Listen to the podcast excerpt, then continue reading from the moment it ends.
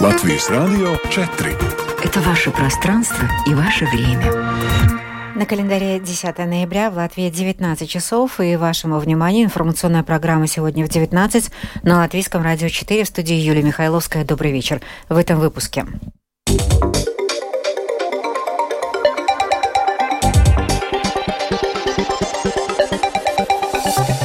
За референдум о распуске 14 Сейма за день подписалось приблизительно 5 тысяч человек. Всего необходимо собрать 155 тысяч подписей на все про все дан год. Депутаты Резекненской думы срывают кворум, тем самым целенаправленно приближает город к досрочным выборам. Европарламент просит Еврокомиссию пересмотреть запрет россиянам въезжать в ЕС на своих машинах. Администрацию Байдена предупредили о недовольстве в арабском мире из-за поддержки военной кампании Израиля в Газе. Теперь подробности этих и других событий.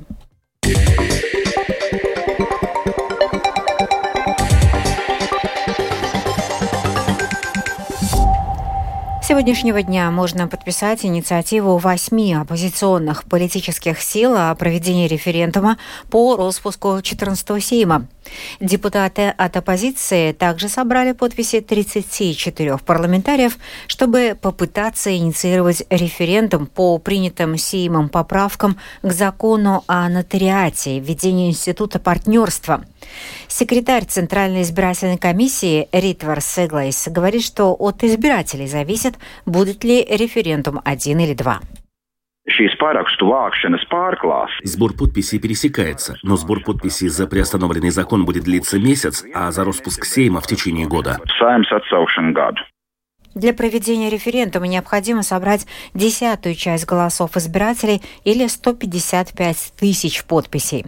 Ну и в первый день с начала сбора подписей за референдум о распуске 14 Сейма подписалось приблизительно 5 тысяч человек, свидетельствуют данные портала Латвия ЛВ. Сбор подписей продлится, как уже сказано, год. Имеющие право голоса граждане могут подписываться за проведение референдума на портале Латвия ЛВ, лично в местах декларирования места жительства, в сиротских судах, которые выполняют нотариальные функции, в регионах у руководителей местных самоуправлений, а также в посольствах Латвии за рубежом. Скрытой договоренности о ценах на молоко между продавцами не существует. Следует из выводов Совета по конкуренции, сделанных после широкой оценки ситуации. О том, каковы эти выводы и что Совет рекомендует потребителям, в сюжете Михаила Николкина. В исследовании Совета по конкуренции о ценах на молочные продукты были обобщены данные от 27 розничных торговцев, 40 поставщиков, а также от крестьянских хозяйств. Главный вывод – противозаконного сговора в ценообразовании молочных продуктов нет. Констатированы законные действия. Торговцы следят за ценами на продукты на полках друг друга и подстраиваются. Розничных торговцев в Латвии мало, в свою очередь производство молочной продукции раздроблено. Совет рекомендовал участникам отрасли объединиться. Вместе с тем, существенное влияние на цены на молочные продукты оказывают соседние страны, особенно Литва и Польша. Так, глава отдела по предотвращению практики нечестной торговли Совета по конкуренции Санита Ульяне указала, что товары, ввезенные из этих стран в большом объеме, чаще всего оказываются более выгодными для латвийцев, чем местная продукция.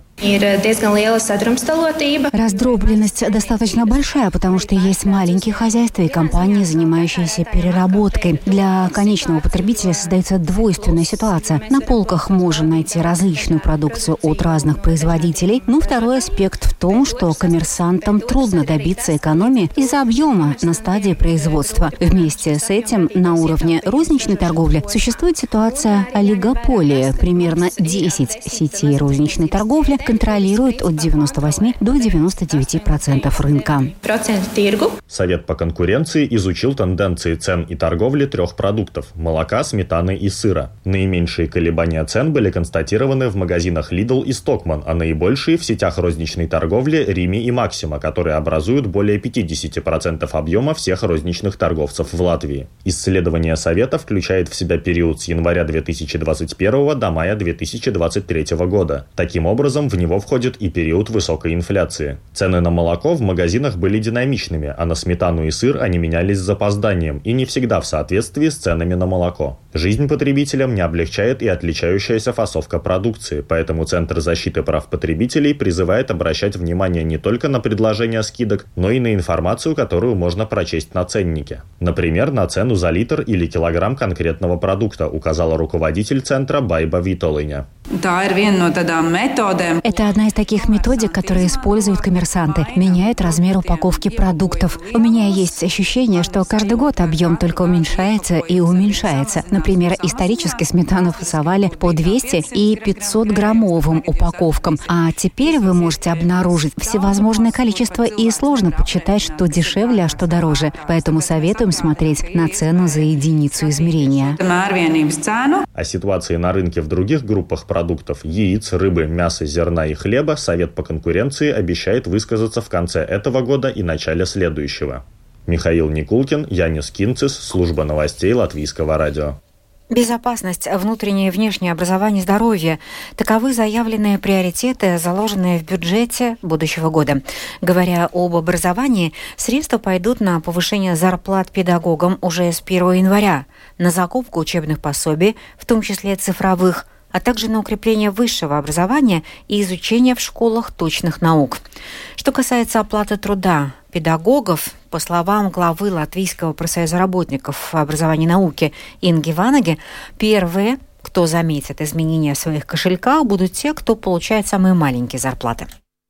Если сейчас нижняя оплата за час не может быть меньше, что, чем 8 э, евро 50 центов, тогда с января нижняя 9,54. Э, Практически на евро за час. Если э, мы анализируем за 40 часов, тогда сейчас нельзя платить меньше, утверждаю, нельзя меньше, чем 1340 евро, а с января нельзя будет меньше платить, чем 1526 евро. Сегодня уже во второй раз в городской думе Резекне не состоялось заседание из-за отсутствия кворума. Пришло только четыре депутата из 13. После несостоявшегося заседания политическая партия Копа Латвией распространила заявление, что таким образом хочет ускорить процесс распуска Думы, чтобы стартовать на новых выборах в следующем году. Все подробности в сюжете Сергея Кузнецова. Сегодня заседание городской думы в Резекне завершилось, так и не начавшись. Пришли только 4 депутата из 13, и в таком численном составе принимать решения у них нет права. После отставки министром регионального развития окружающей среды Ингой Берзани, председателя самоуправления Александра Барташевича, его обязанности исполняет его заместитель Алексей Стец. Он вчера вернулся из Министерства финансов, чтобы начать реализовывать план по стабилизации финансовой ситуации в городе. Именно его сегодня должны были рассмотреть депутаты, рассказывает Алексей Стец. В соответствии с законодательством, если не состоится три заседания, то будет объявлено о распуске Думы. По процедуре это закон, принимаемый Сеймом, и после его ратификации президентом закон вступает в силу, а Дума будет считаться распущенной. На вопрос, добивается ли Копа Латвии, партия, находящаяся у власти, распуска Думы, Алексей Стец ответил, похоже, что это так и выглядит. С Александром Барташевичем в течение дня связаться не удалось, но на своем аккаунте в ТикТоке он записал следующее обращение – у власти здесь в Резекне вряд ли получится достичь чего-либо хорошего, поэтому разрешим Министерству финансов самим хозяйничать по их правилам и общаться между собой. Ситуацию также прокомментировала депутат от оппозиции Инара Гроца. Это означает, что капитан покидает этот тонущий корабль, потому что проблемы нужно решать, нужно принимать решения. В настоящее время они не планируют действовать. Мнением о движении Думы к распуску поделились горожане, опрошенные на улицах Резекне. Плохо, что без Думы. Все же какое-то руководство нужно. Хотя и так бардак, а будет только еще больше бардака. Депутаты у нас особая каста. Думаю, что им все дозволено. Но это неправильно. Министр регионального развития и окружающей среды Инга Берзаня сегодня была в Резекне. Ей удалось поговорить с представителями многих городских учреждений. Что мы сегодня констатировали, это безответственное действие и нарушение закона со стороны отстраненного председателя городской думы. Пока не знаем позиции каждого отдельного депутата, который не пришел на заседание. Но если такое безответственное отношение продолжится, если они не готовы работать, то пускай сложат мандат, и на их место придут те депутаты, которые готовы работать.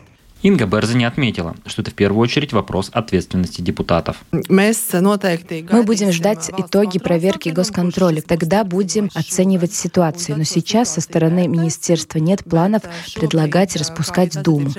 На наш взгляд, депутаты должны взять ответственность на себя и продолжить работу. Следующее заседание городской думы в Резекне запланировано на 16 ноября. Сергей Кузнецов, Мадара Бертоня, Латгальская студия, Латвийского радио.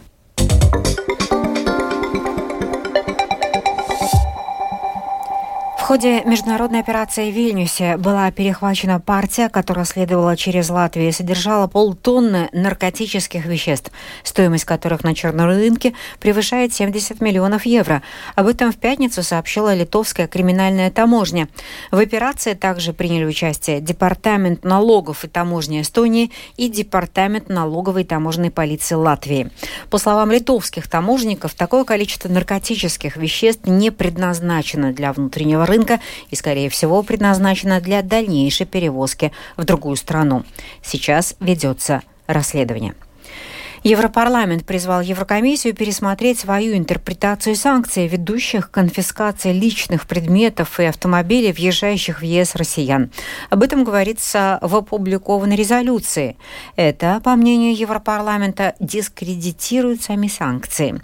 Впрочем, это единственный из 25 пунктов, призывающий к смягчению санкций. Остальные призывают к их ужесточению или выражают озабоченность по поводу недостаточного ущерба для экономики экономики России.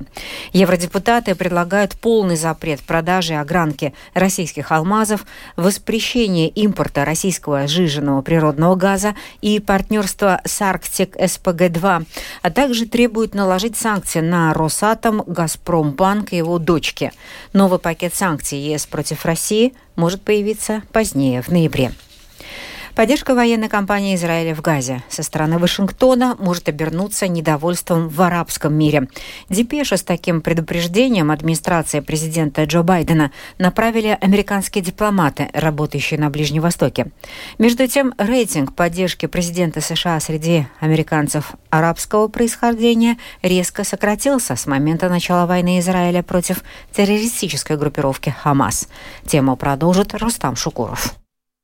В дипломатической депеше, с которой ознакомились журналисты CNN, в частности говорится, что США из-за своей позиции в отношении военной кампании Израиля могут потерять поддержку арабских стран на целое поколение. «Мы сильно проигрываем на поле боя в области коммуникации», говорится в телеграмме, полученной в среду из посольства США в Омане. В документе со ссылкой на широкий круг доверенных и трезвомыслящих лиц отмечается, что активная поддержка действий Израиля рассматривается в контексте материальной и моральной ответственности за то, что они считают возможными военными преступлениями. Депеша, как пишет CNN, была написана вторым по рангу чиновником в американском посольстве в Маскате и направлена в том числе в Совет национальной безопасности Белого дома, ЦРУ и ФБР. Хотя это всего лишь одна телеграмма из регионального посольства, она дает представление о тревоге по поводу растущей антиамериканской волны, охватившей Ближний Восток, отмечает CNN. Другая телеграмма, поступившая в распоряжение CNN, была направлена из посольства США в Каире. Письмо содержало комментарий государственной египетской газеты о том, что жестокость и пренебрежение Байдена по отношению к палестинцам превзошли всех предыдущих президентов США.